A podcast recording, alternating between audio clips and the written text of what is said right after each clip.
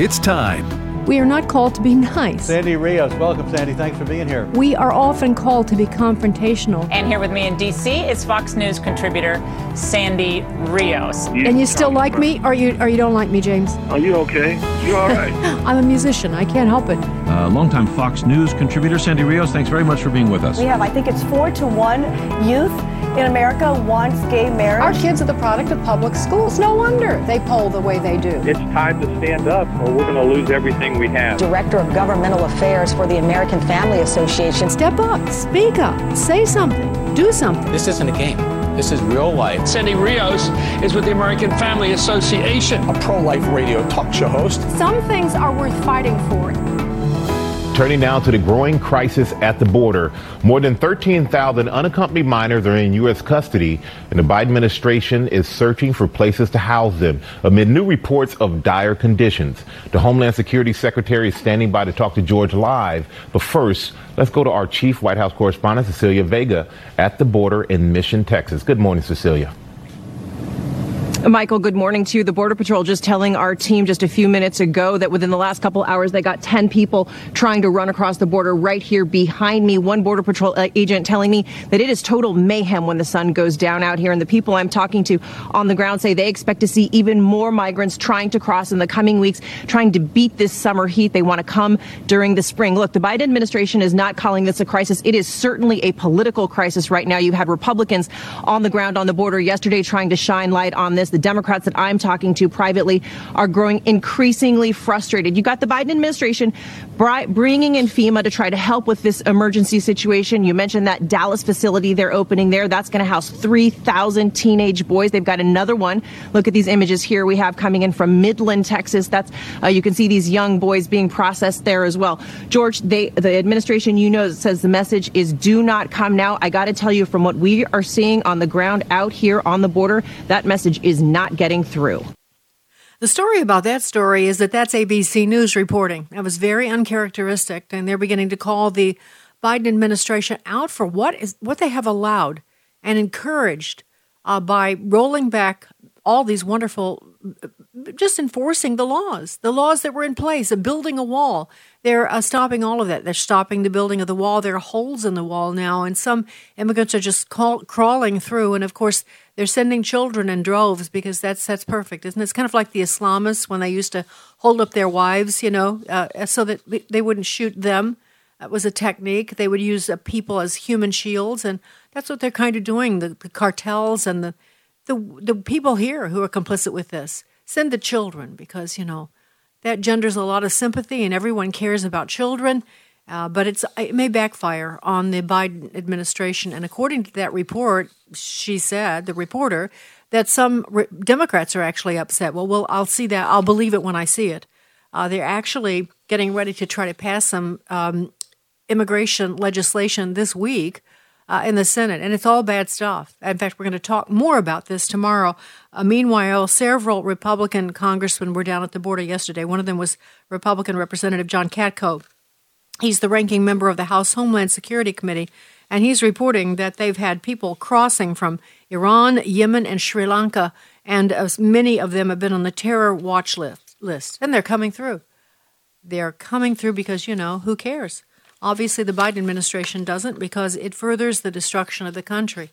That's what this is all about. If you wonder how can they do that, always remember this is about destroying. This is not a difference of opinion on higher or lower taxes. This is about the destruction, the deconstruction of this country. It's about a, a, a new America. It's about um, destroying the Constitution, getting rid of the old story, a new narrative, a new way, get rid of our history. It's uh, it's about having people rule us, the ones that are ruling us now. And as a matter of fact, I have to talk about something that's process because this is so important.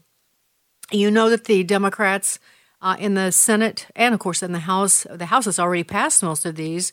Uh, they want to pass the Equality Act, uh, which you know what it will do. It will, you know, codify the ability of men to use women's restrooms, dressing rooms, uh, for men to run and participate in women's sports. Uh, besides that, it will cause, uh, there will be no religious exemption, and on and on I could go. That's just one thing. Then we have the voter bill, which will m- make sure that we never have another honest election. I don't know how much more simply to put that without going in greater detail. 16 year olds would be allowed to vote. Uh, we also have this big infrastructure bill, which they're preening over. You wonder why Nancy Pelosi's like smiling, like her eyes, eyes are sparkling now. They're, they are, this is a boondoggle for Democrats and their friends. They just passed that 1.9, you know, Uh, emergency rescue plan for the United States. Oh, that's you know giving money so much money to teachers unions that they're talking about you know how they're giving bonuses to all the teachers and spending it on vacations, going to Hawaii. Yeah, they really are. I talked about that yesterday. That's out of the nine percent that was supposed to go to help for COVID relief. A lot of that went to schools because they've suffered so much. You see, so uh, the teachers and teachers unions, I'm not saying every teacher, not your child's teacher necessarily, but the teachers unions and some of the administrators are talking about that. Uh, we'll just spend the money in that way. So the Democrats are salivating for a reason. And so now they're talking about this big uh, uh infrastructure bill. And as a matter of fact, uh, Chairman Yarmuth of the House Budget Committee is talking about this bill. They're talking about a, it's a grab bag bill, he called it, for infrastructure, climate change, and immigration. And of course, uh, you can take it to the bank that none of that will really do what they're saying. Nothing that's helpful to the United States, that for sh- that's for sure. And whenever they pass these huge bills, and for the infrastructure alone, they're talking about two trillion, another two trillion. And if they change this filibuster rule, which means that they can't vote on something unless they have 60 votes, they have to vote to stop the discussion and say, Are you guys ready to vote? That's what the filibuster's about. And then 60 senators have to say, Yes, let's take a vote. They don't have 60, they only have 50. And it's uh, Kamala Harris who has to break the tie on all these legislations. So they want to do away with the filibuster. And now Joe Biden, who was part of the Senate for most of his life, uh, in, entered when he was just a very young man. He's been on the public dole forever and a day uh, was all about the filibuster, great champion of the filibuster, but now he's changing his mind. But he's not the only one. I have three examples of uh, stalwart senators who you will recognize who once opposed, you know, doing away with the filibuster, but now are all about it. First, here's Dick Durbin. What about that nuclear option, doing away with the filibuster? Well, I can tell you that would be the end of the Senate as it was originally uh, devised and created going back to our founding fathers. Today's filibuster is often used to prevent the Senate from even starting to debate important ideas. It's not the guarantor of democracy, it has become the death grip of democracy. All right, so those are two. They're juxtaposed together. First, you know, oh, it would be the, the death of the Senate. But now, you know, now he's kind of beginning to think favorably of it, as is Chuck Schumer. Let's listen to this one. I said, let's not do the Supreme Court. We should have 60 votes, which we still okay. do, because we should get bipartisan support. We hope our Republican colleagues will work with us to produce that change. We will try to get them to work with us. But if not, we will put our heads together and figure out how to go, and everything is on the table. And then, of course, last but not least is Amy Klobuchar, the moderate from Minnesota. Let's see what she said first and then said later. Clip five. The point is, we still left the 60 votes in place right. for the Supreme Would you Court. Bring it back? And Mitch McConnell changed that. I would prefer to bring it back. We are where we are, okay. and now I don't think anyone's going to want to hamstring themselves. I favor getting rid of the filibuster. I think we have too much we have to do for this country. All right, so there you hear the flip flops because now they are on the brink of taking power in every single way. This this is so dangerous. I, I, the, friends, this is so dangerous. The only people standing in the way of making this change are Joe Manchin of West Virginia uh, and Kyrsten Sinema from Arizona. And Joe is already hedging his bets. He's sort of, oh, maybe. Well, he said adamantly. In fact, he cursed on television. I think I played that that clip for you uh, about I what what part of that don't you understand? I've said no, I meant no. We won't do away with the filibuster. But now he's, you know, having a different thought about it. Now, Kyrsten Sinema could stop it, but um, so if you're from those states, it would be worthwhile for you to call Joe Manchin. Even if you're not from those states, you can call them, and because it affects the whole country. And Amy uh, and uh, Kyrsten Sinema in Arizona. But honestly, um, Mitch McConnell is saying, "Let me say this very clearly for all 99 of my colleagues." Nobody serving in this chamber can even begin, can't even begin to imagine what a completely scorched earth Senate would look like. And he said uh, if there's a partisan gridlock of the Trump and Obama eras, he said the Trump and Obama eras would look like child's play compared to what's to come. Here's the thing uh, this I believe about Mitch McConnell, because if there's anything he loves, it's his power in the Senate. And he will fight them. I really do think he will. Uh, but that doesn't mean he'll be successful. I think they're going to roll him over. And I, I just don't. Uh, if Kyrsten Sinema holds out, maybe there's a chance. But what are the chances of Kyrsten Sinema holding out? What are the chances that the, the all of that power amassed against her will will cause her not to not to cave? She's a strange girl. You know, she's the one that's bisexual, I think, and she's an odd girl, but she's very independent in her thinking. But uh, I don't think of people like that as having a lot of um, stamina. Maybe she does, but that's that's the lay of the land today on that filibuster.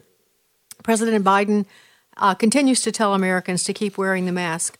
In fact, he said in his speech the other night, I played parts of it, but he said, I urge all local docs and ministers and priests to talk about why, why it's important to get the vaccine. And even after that, until everyone is, in fact, vaccinated, to wear the mask. All right, so that's Joe Biden. This morning, I in my inbox, Italy opens manslaughter probe as teacher dies hours after getting AstraZeneca vaccine. The AstraZeneca was developed at Oxford. It's the one used in the UK. It's the one used in Europe for the most part. And so Italy is opening this manslaughter probe because this music teacher, I uh, 57 years old, he died just hours after receiving the AstraZeneca COVID 19 vaccine. He had a high fever, and the next day he died. That's all we know about that. Batches of the vaccine were seized in Piedmont on March 15th. That's a precaution. Uh, of course, British drug regulators and AstraZeneca have said there's no link between the Oxford University developed vaccine and a higher instance of blood clots. Around uh, 17 million people in the EU and UK have now received our vaccine, and the number of cases of blood clots reported in this group is lower than the hundreds of cases that would be expected among the general population. Uh, for whatever reason, though, Italy, Germany, France, Spain, and a number of other European nations have suspended usage of the AstraZeneca shot in the wake of unusual or adverse reactions reported among recipients. And now Sweden has joined them as well. Uh, so I, um, I, again, I have to say this every time it's important. I'm not saying to you don't get the shot. I'm not saying that. Uh, I do think you have to weigh the number of people that are get, uh, getting it compared to the number of people that are being harmed. But my challenge to you is to think about the chances of you dying from COVID versus the chances of you having some adverse reaction from the vaccine. I don't know what those numbers are, but I can tell you right now the chances of you dying from COVID are very slim. Uh, the death rates are way down, plummeting. Uh, the cases, you know, cases have never meant much uh, because we have uh, the testing often will give false positives and also the way they're reported, as we've said many times before, are not trustworthy. I want to read, um, but you have to make that decision. You have to make that decision. This is from Chip Roy. Chip is a, the new congressman that we've talked to several times, and he's written an article in National View, Review. I want to read a little bit of it to you. After one year of coronavirus, it's time to restore our freedom. Chip uh, says coronavirus lockdowns were only supposed to last for a couple of weeks, supposedly to make sure we could con- build up our hospital capacity. Those of us who were skeptical about claims like this were derided as either anti science, callous about human life, or conspiracy theorists. Yet today, is the 365th day since the beginning of the Two Weeks to Slow the Spread campaign, and our economy remains hamstrung, and kids are still locked out of their classrooms. He talks about how the cases have plummeted. Uh, there have been no increasing trends since the beginning of January. Fatality rates are declining. He says, um, one year later and one year wiser, Americans have had enough. No more extensions of the two, week to, two weeks to slow the spread. It's time for the American people to demand the return of their lives, their livelihoods, and their liberties, and start saying no to those who wish to maintain control. And that begins by turning away from fear, planting our feet, and giving a firm and unflinching no. Uh, we'll put that article on our Facebook page because I just gave you a little touch of it. But uh, Chip is right. It's time to say no and to, to stop the totalitarians from ruling over our country and our, on our lives. Sandy Rios in the morning on AFR Talk.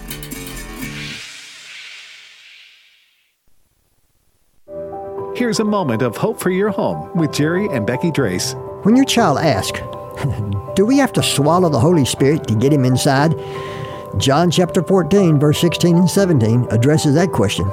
I will pray the Father, Jesus said, and he will give you another helper that he may abide with you and will be in you.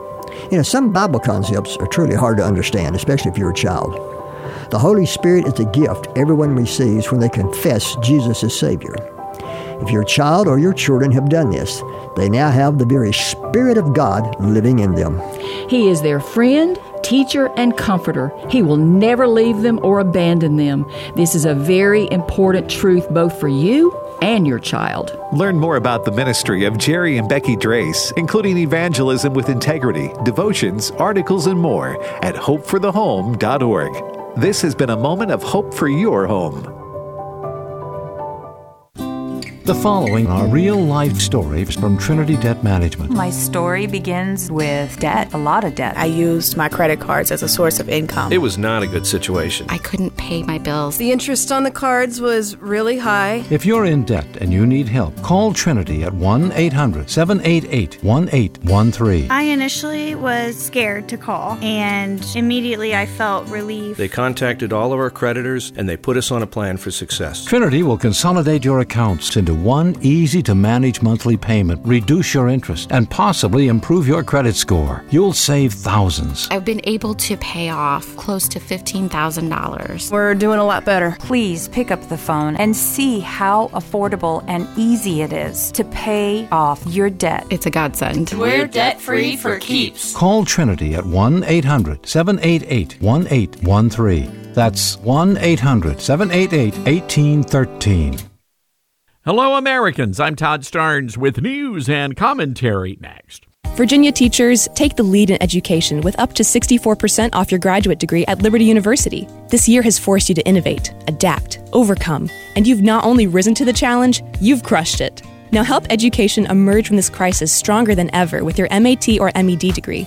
Our transfer friendly degree programs are 100% online and start as low as $282 per credit hour. It's our thanks for all you do for our future. To learn more, text teacher to 49595. That's teacher to 49595. The Freedom from Religion Foundation is outraged because the FBI has a Christian chaplain who offers prayers at FBI events. The Freedom from Religion Foundation is a radical gang of atheists, agnostics, and freethinkers. They wrote a threatening letter demanding a complete list from the FBI of anything remotely related to the Christian faith. The perpetually offended atheists were especially upset because a chaplain offered a prayer during graduation ceremonies at the FBI Academy. For the record, there is nothing illegal or unconstitutional about a government agency engaging in freedom of religion. Now, the atheist also took issue because the chapel is stocked with Bibles and other religious materials. Imagine that a religious room filled with religious material. Then again, nothing triggers an atheist faster than the Word of God. And you don't have to be an FBI agent to figure out that mystery. Be sure to read more about this story at toddstarnes.com. Don't forget to connect with Sandy Rios in the morning on Facebook or email Sandy at sandy at afr.net. That's sandy at afr.net. Sandy Rios in the morning on American Family Radio. We're simply representing your voices, the voices of freedom.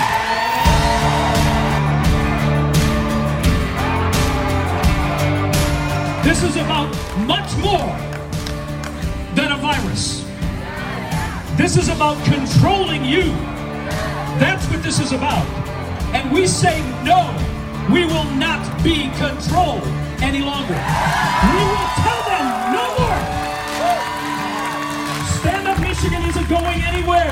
Our movement will continue to make sure our legislature hears your voice. The only thing that is being spread here today is freedom. Your freedom. All right, that's the voice of uh, that's the voice of Ron Armstrong with Stand Up Michigan, and uh, you know of all the states that have been suffering from the COVID shutdowns, Michigan has as much as California, from my perspective, has really really suffered. They've had a governor, uh, Gretchen Whitmer. It's still a present tense; it's not past tense. Uh, who has been um, an autocratic ruler uh, with a smile on her face all the while. It's been amazing to watch. Uh, the one thing that I have seen uh, is that in past elections, when we try to sort of shake up, there's so many Christians in Michigan, so many good people um, who uh, are serious about their faith but have been really unplugged. Uh, I think there's been a wake up call for those people. And uh, Stand Up Michigan, I'm not. It's not a Christian organization. I'm just saying. I, I know a lot of people that are are involved in this.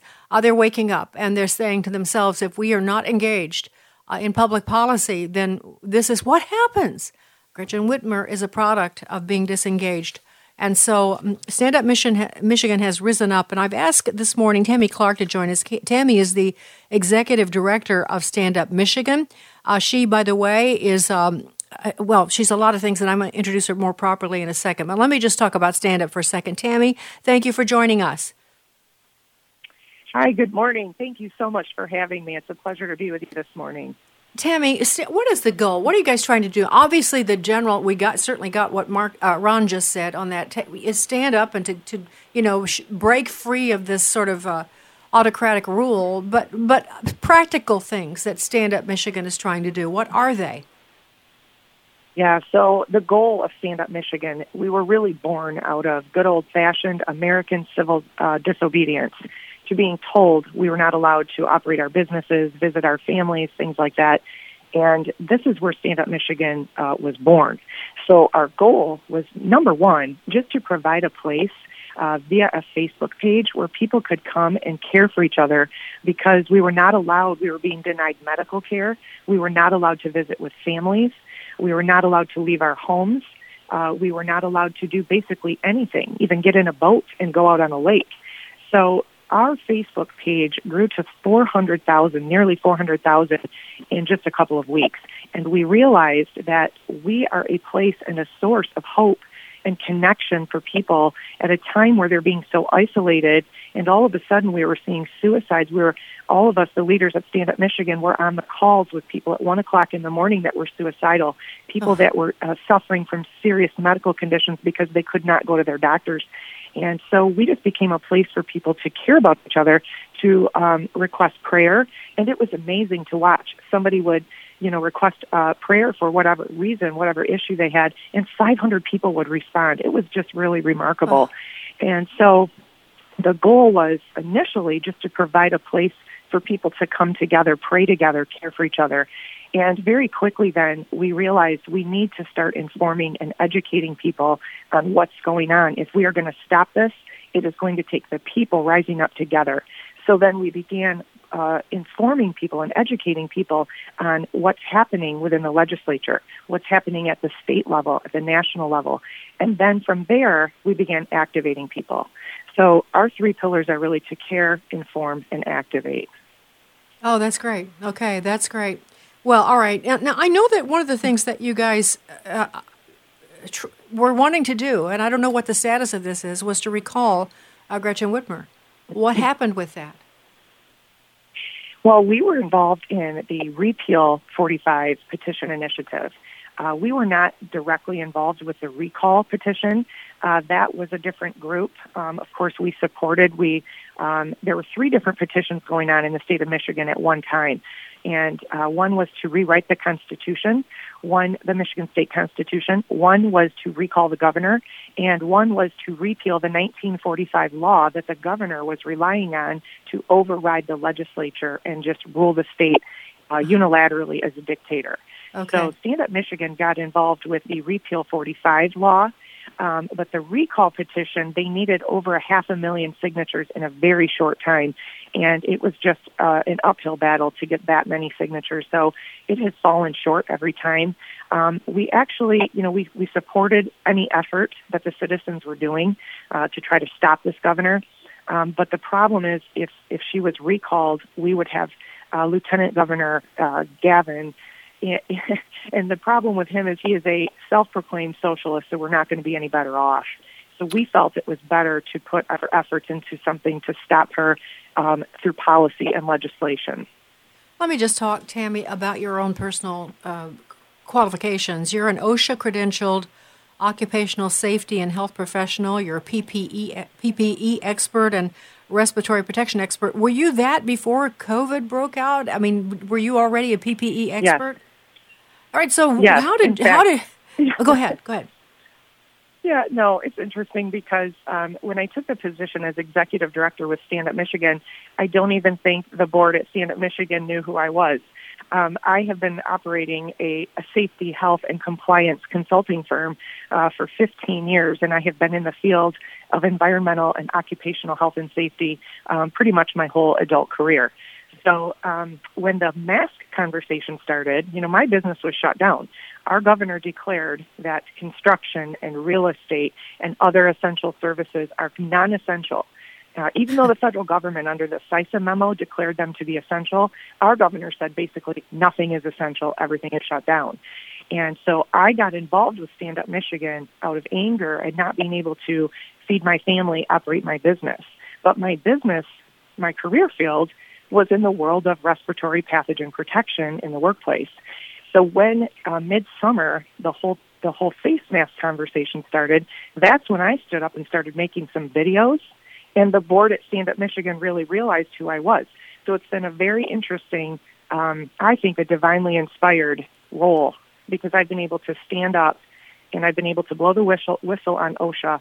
I'm involved in court cases right now against OSHA, fighting for doctors who've had their medical licenses revoked for doing the right thing and protecting their patients, following the OSHA protection standards. And because they didn't fall in line, they didn't toe the line, um, when we're all being told everybody needs to wear a mask, which actually violates OSHA standards, these these states are getting aggressive and coming after people, threatening to put them in jail, revoking medical licenses. So at the same time, I'm running, uh, you know, this leading this organization. I'm also fighting on behalf of the American people um, and fighting these regulatory agencies that are really being weaponized against us. Oh, they really are, and it's not just the states. Of course, it's the federal, as you well know. I've got um, correct. I haven't had. I want. I don't want to get sidetracked on this, but I do want to mention it because I have not mentioned it at this mic. Uh, speaking of uh, doctors paying the price, Simone Gold, who's the frontline doctors convener, uh, that people know her name. She was arrested for her being at the Capitol during the so-called insurrection, uh, and uh, arrested and put in jail. And uh, she's out now. I don't exactly know the status of her case, but I just want to illustrate to people how serious this is. I also, you, your whole story about being a business owner reminded me of another thing I read this morning that you should know about, Tammy. It's a, it's uh, let's see, PJ Media wrote this, and it's a study out of the University of Chicago about who was arrested on January the sixth. And uh, what they found, surprisingly enough, was that only maybe ten percent were affiliated with uh, Proud Boys or Oath Keepers, like 10%, and the rest of them, 85%, were business owners or held down white collar jobs, and they were shocked. They did not realize that there were such capable people. They thought they were all, you know, these fringe QAnon folk. And so, my point is, I do think business owners uh, like you uh, that have the courage to start. Look, it takes courage to start a business and to run a business. It takes a lot of skill and it takes a lot of spine. And uh, I'm sure you're a formidable force for Governor Whitmer. As um, as things stand, what you're laughing? oh yes, she knows who I am. I I, I have it on good authority that she does, and um, that things have gotten a little bit difficult for you. So uh, yes, but but God bless you, Tammy, for for standing. And maybe at some point we can tell the full story of that. All right. So, what is the state yeah. of Michigan now? What's the state of? I mean, in term, you know, in terms of shutdowns and all those regulations.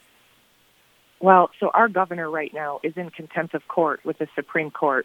Um, they, the Supreme Court ruled back in October that the 1945 law that she was relying on when the legislature would not extend her state of emergency, they did initially, and after that first 28 days, they basically told her, "You need to show us the proof." show us the evidence that we are truly in, uh, you know, a pandemic under an emergency, and she could not do it. So she uh, relied on this old law to override them. The state supreme court ruled that that law was unconstitutional in its entirety. So she, they basically told her to knock it off and to go back and work with the legislature. So she thumbed her nose at the state Supreme Court's ruling. She just pivoted and she turned to the health department and Michigan OSHA and she started doing the exact same thing, declaring states of emergency of emergency, weaponizing these two agencies against business owners, um, uh, causing extreme duress on business owners to become her mask police and force all these rules on the employees, basically. And so we are still under lockdowns. Our oh, restaurants oh, are only gosh. at 50% capacity. And for a restaurant, I'm sure many restaurant owners out there listening know what I'm talking about. At 25% capacity, which we have been, we've been completely closed or we've been at 25% capacity. These restaurants, these businesses are operating at a loss. At 50%, they're just breaking even. And that's where we're still at. Even then, she's got a curfew on us. You know, the uh, we can only stay open until 11 p.m. Apparently, the virus knows when it's 11 p.m. and it will come out. So at 11 p.m., we all have to go home. I mean, it's just insane. It's and it's so on your mental health. I can't even imagine the anger and the frustration and the also the exasperation at feeling that you can't there's nothing you can do.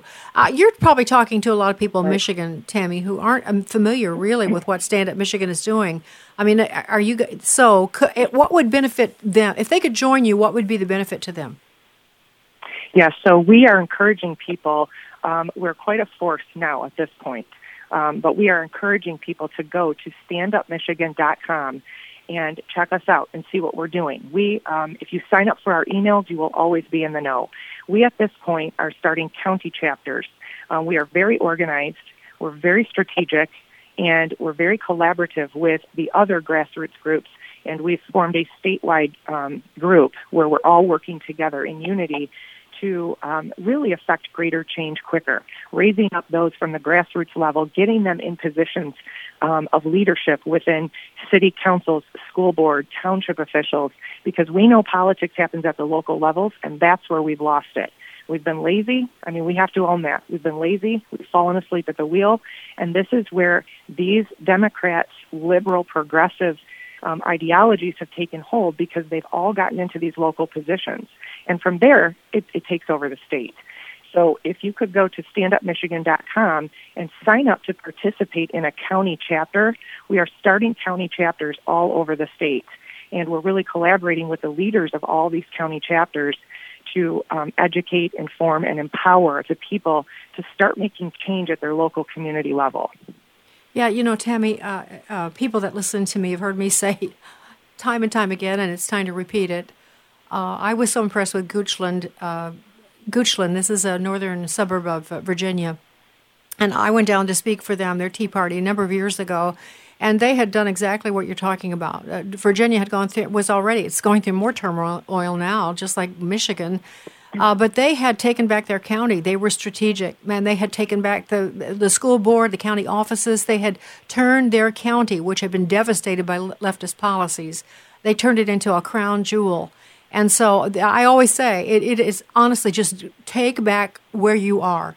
Uh, go into your schools, get get involved with your teachers, get involved in the school board, and that is exactly what you're describing. And that is where uh, the difference can be made at this point. The federal, I think Washington, as you maybe, well, you may, others have heard me say, I wish D.C. could just descend into the ocean. I'm not wishing death on anyone, but I am wishing yeah. that the the seat of all this wickedness could just disappear from the face of the earth uh, and people, the states could rise up and, and rule and run their own lives and run their own lives. Well, I was and, thinking, go ahead. Yeah. No, I was going to say, yeah, and we can. I, at this point, I'm not paying any attention to Washington. Washington is a lost cause. What we need to do is we need to take over our communities, and we can do that. And that's where these county chapters are going to be very, very powerful. And then we need to raise up these states, make these states strongholds, because we do have states' rights. So at this point, that's where our focus needs to be, and that's where our energy needs to be. And we need to just stop paying attention to Washington for the moment and focus on our own backyard.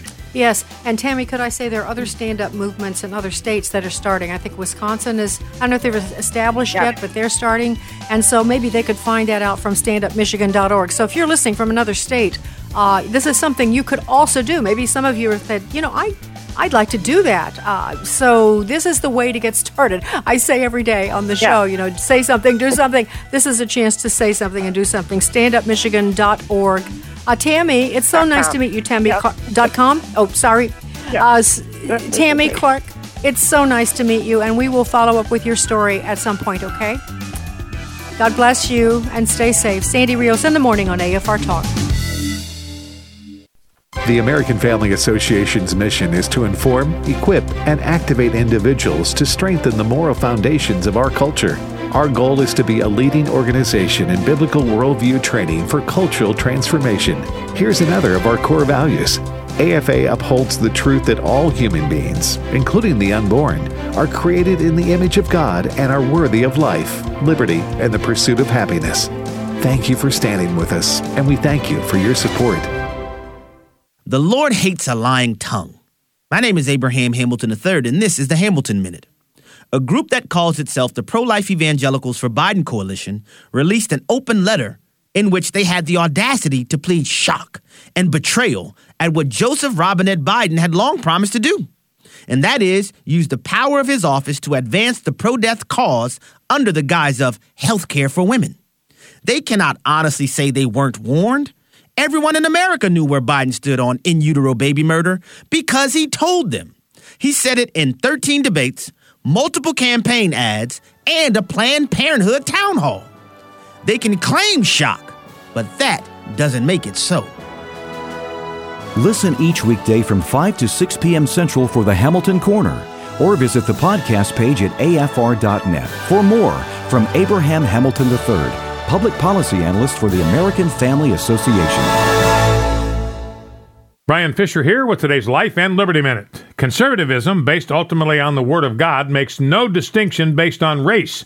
But regressives, who get their worldview from someplace else, are bringing actual racial segregation back with a vengeance. Ivy League University Columbia is holding six separate graduation ceremonies based on various multicultural identities. There will be one ceremony for Native Americans, another for LGBTQs, another for Asians, another for low income students, another for Hispanics, and still another for blacks. So much for the American motto, out of many, one.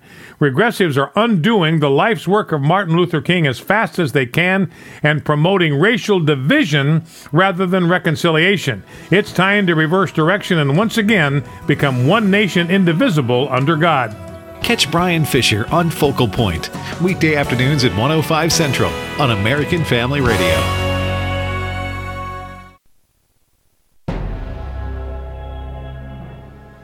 This is Frank Gaffney with the Secure Freedom Minute. Moves to limit or abandon a mechanism for ensuring the U.S. Senate's minority party can shape legislation have long been known as the nuclear option. That's because the legislative filibuster keeps Congress's upper chamber from operating like the House of Representatives, where a simple majority governs, and its demise would figuratively blow up the Senate as we have known it.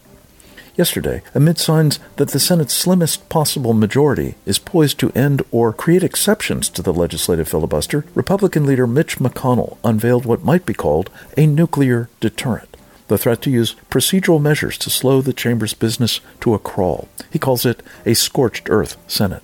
Immediately at issue is S1, legislation that would preclude free and fair elections in this country. Let us pray that Senator McConnell succeeds in deterring its party line enactment. This is Frank Gaffney. Sandy Rios in the morning on American Family Radio. Since 1920, we have aborted 1 billion children across the world in 100 years. I thought I had to fight that. That will destroy our country. He got a name for himself in the movement and began to be in great demand, speaking around the world. Frankly, what he did was a textbook case on how to organize a protest movement. I was sued by the National Organization for Women on a charge of racketeering. When the NOW v. Scheidler case came along, I filed my appearance, and before long, I was the lead counsel for the defense.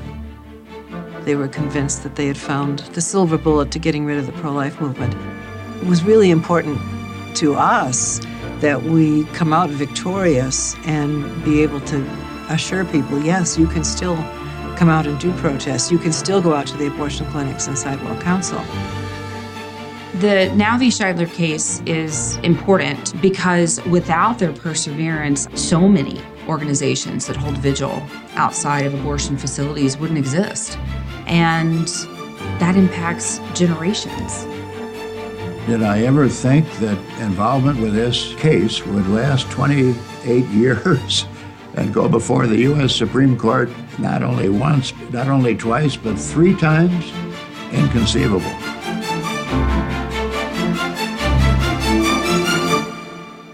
All right, that's a trailer from a brand new movie called Fighting for Life The Story of Now versus Scheidler. If that sounds a little familiar to you, it might be because uh, when Joe Scheidler passed away in January, I talked a great deal about that because Joe was a very dear friend of mine. Uh, he was the Green Beret of the pro life movement. And now there is a movie about his life, but not just his life. It's about uh, this case 28 years, three visits to the United States Supreme Court, and a multi billion dollar abortion industry leveraging all of its power to stop one man from proclaiming that life, all life, matters.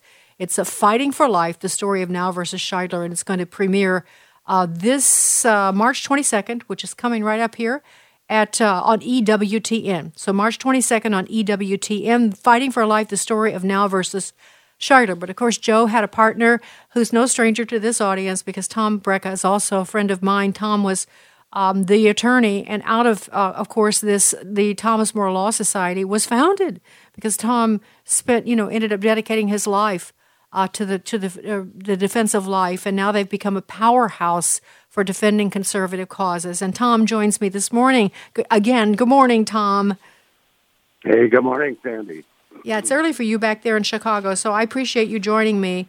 All right, so uh, this is. Did you know when we talked in January that you guys were going to do a movie? Had you been planning this before Joe passed? Well, I, um, you know, frankly, uh, you know, they produced it. The cameras came, and I, I didn't know what their schedule was, and it's just kind of, you know, um, a great thing that we we've got Joe on video, and and those were his last days, and uh, we lost him. At, you know, as you and your audience talked about before in in January. It was, I think, the filming or the videoing was maybe November, October. You know, oh, how interesting! God, this past year has been so strange. Yeah. Hard to yes, pin down has. what's going on. Yeah. You know, uh, so in the, let's talk about the the movie itself because it's hosted by Abby Johnson, and she is the former Planned Parenthood manager who was uh, who turned pro life ad- advocate. I've just heard a little bit of it. Uh, she sounds like you've seen the movie, right? You've seen it, right, Tom? well, uh, yeah, Sandy. I guess I, it's only a half hour. It's kind of like a newsreel, really. It's not uh, detailed. Can you imagine? You know, if they told the full story, uh, how do you capsulize 28 years into uh, even a couple of hours? Uh, so we we hit some highlights, and you know, there's Joe depicted, and he was failing, and I, I guess he was what 93, right when he died, and oh boy. Uh, uh, thank God we've got it for posterity, you know. Yes. Yep. Uh, well, I can still honestly. I told you this last time we talked. I, I actually, you know, how you have some moments in life where you can actually uh, go back and feel what it was like. I still remember sitting on the floor in a press room uh, outside of the, probably in a build in the same building as the uh, Illinois State. Uh, uh, what's it called? The courthouse, the, the federal courthouse building. Yeah. Uh, w- with Patricia Ireland sitting at a table with all of these mics. You know, my mic was there too, next to her. Mm. And Mhm. just hearing her sneer about how they were going to take Joe Scheidler's, they're going to take his home, going to take his car, you know, and they nearly got all of it, didn't they? Oh dear. Well, he had to put his house up, you know, for mortgaging purposes, so we could afford to uh, appeal the jury verdict that went against us after that long trial. And uh, you know, he literally, uh, you know, put up his. Uh, how did the founding fathers put it when they were signing the Declaration? He pledged uh, himself, his home, his property, his sacred honor, uh, all for the cause. And boy, it didn't look good for a long time. I Uh, 28 the years? yes, we. It, you know, we. Our first judge, federal judge, was a, well, not the first one. It started in Delaware. We got it finally switched to Chicago, uh, closer to home at least. And uh, you know, it just uh, we won early rounds, but early was five years into it, and then affirmed on appeal. Then, you know, part of the case uh, stayed one at that point. There was an antitrust claim that they filed initially with the Southern Poverty Law Center, our good old friends down there in Alabama. Mm-hmm. Uh, but then they added racketeering charges, and you know it stuck in the Supreme Court It's the first trip up there. We had one below, and suddenly we lost nine to nothing. Boy, that was a tough, tough time. Everybody would have folded their tents, I think, if they were wise and uh, listened to the experts. Uh, everybody said to Joe, uh, "You're toast. You know, give up. I mean, you know, find a way to save your property, whatever." Um, so we went back down, and I call it the pilgrimage through the valley of the shadow of death. For the next five years, we had a new Clinton-appointed judge. Uh, he was, you know, not as hostile as the Reagan-appointed judge we had at first, but he was no friend, of course. Oh my goodness, he put us through the the motions, and then we had this long trial. And you talk about Patricia Ireland and the microphone. Uh, strange how adversity sometimes leads to success. We walked in the federal courthouse the first day of the trial, and by gosh, uh, my spirits lifted. Why? I've never seen so many news media, and the opposition, as you know, you know, commands their claque of uh, journalistic supporters, and oh, they were all out. Uh, how they were going to, uh, you know, incinerate the pro-life movement and bring out uh, the truth oh, how much we were terrorists and all this kind of stuff, and it was all as phony as a three dollar bill. But it brought attention to the case, and you know that's what Joe thrived in. He, he was an organizer. He was an inspirer. He was he, the anti Alinsky organizer, the the uh, the Yes. alter, nothing like Saul Alinsky, the opposite. Yeah, organizing for good and not for destruction. Yeah, you know. Uh, but Amazing. Thomas, you're telling this. I I'm, rem- I'm this is a story we've told before, so I apologize to the audience if this is a. But this I can still see Joe sitting across the table from me on radio.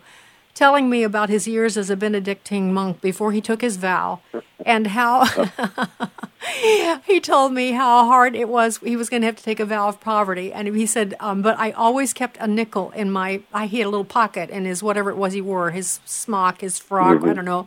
Uh, he had a Whatever. nickel. He said I could never." I quite I couldn't give that nickel up. But the the thing that I remember is that actually he was living, you know, on a farm. He had nothing but that nickel. Uh, and that's the Mhm. kind of man he was. He married Anne, who was the same way. He was willing to lay it on the line because he believed so passionately in the sanctity of human life. Um, Well, Tom- did, did he ever? And my gosh, you know, his whole thrust was activism. It's not enough to, you know, uh, have the right ideas in your head. You've got to get out there and beat the drums. Other people's lives are at stake, not only the babies, but the parents of those babies. And gosh almighty, the billion figure that you, uh, you know, he, he referred to in the in the video. I mean, that's multiplied by all the people who were complicit and involved in that. Uh, many of whom have converted and come over to our side. I, and yet, uh, you know, this Holocaust goes on. Yeah, I think of uh, also uh, Tom of what, how you know Joe. Like I knew, well, you knew him better than I did, but uh, Joe is this commanding presence. He was just you talk about uh, the, the uh, we in the business we call it the Q factor. He had an enormous Q Mhm. factor because he took the room. Uh, his voice was. com- I mean, you heard at the clip on that uh, at the top of the show. He was ninety three years old. Yeah. So, Yes. um, uh, but he was a commanding presence, and yet the most loving, kind, tender man.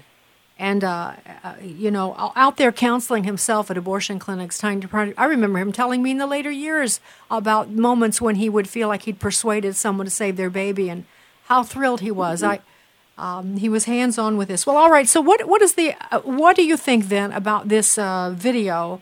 Uh, when you saw it, did you feel it did the whole story justice? Well, it, it's a drop in the bucket. Uh, you know, Ann's been after me to uh, go off in a corner with all the papers that we generated in 20, 28 years. I say that it's kind of hard to believe it even now, but uh, writing up the deeds, so many highlights in the case. Uh, and you know this gives a taste, uh, a little taste of it. And when you do step back, and I just scratched my head, I, I said on that tape, inconceivable. it really was. I, you know, we lived through. When I look back at my professional life, and you know, it's still going on, not, quite as aggressively as when I was younger, but. uh my gosh, I, I think of how old my kids were, uh, where they were in high school or they were in grade school. And this or that happened in the case. We kind of, all those events are kind of landmarks uh, in what, nearly three decades. And I, I, I look back on it, who could believe that we would, the Supreme Court would take it, uh, even one time is, is amazing. Uh, you know, once in a lifetime. But my gosh, we we kept having to go back, and and they entertained our appeals, and and uh, so you know after we lost the trial, I mean then we eventually made it up there, and that was a day of uh, a miraculous day when we heard that they were going to take the case because uh, we'd been clobbered, uh, even though we had public attention and. You know, at the trial, we put abortion on trial. We had uh, Norma McCorvey came and testified. Uh, Jane Roe of Roe v. Wade. Uh, they tried to keep her off the stand. They failed. We had Sandra Cano, the lady, the companion case to Roe v. Wade, Doe versus Bolton, which says you know you can get an if it affects your health, which they define meaninglessly. So you can get an abortion all the way up to the moments before birth. Oh my goodness. She came and testified. Both of them said they never wanted abortions Yeah, that Henry that Hyde, is, Jack Willke, all these Oh, great, man. great uh, uh, witnesses. Wow. yeah, But yeah, we just lost. So thank God the Supreme Court took the appeal. Yes, and I have to say, Tom, uh, w- you've said it, but not without saying it. Joe could never have done this without you.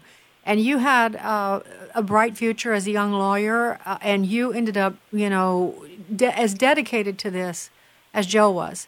And I'm certain that you did not become a rich man defending Joe Scheidler. I'm sure about that.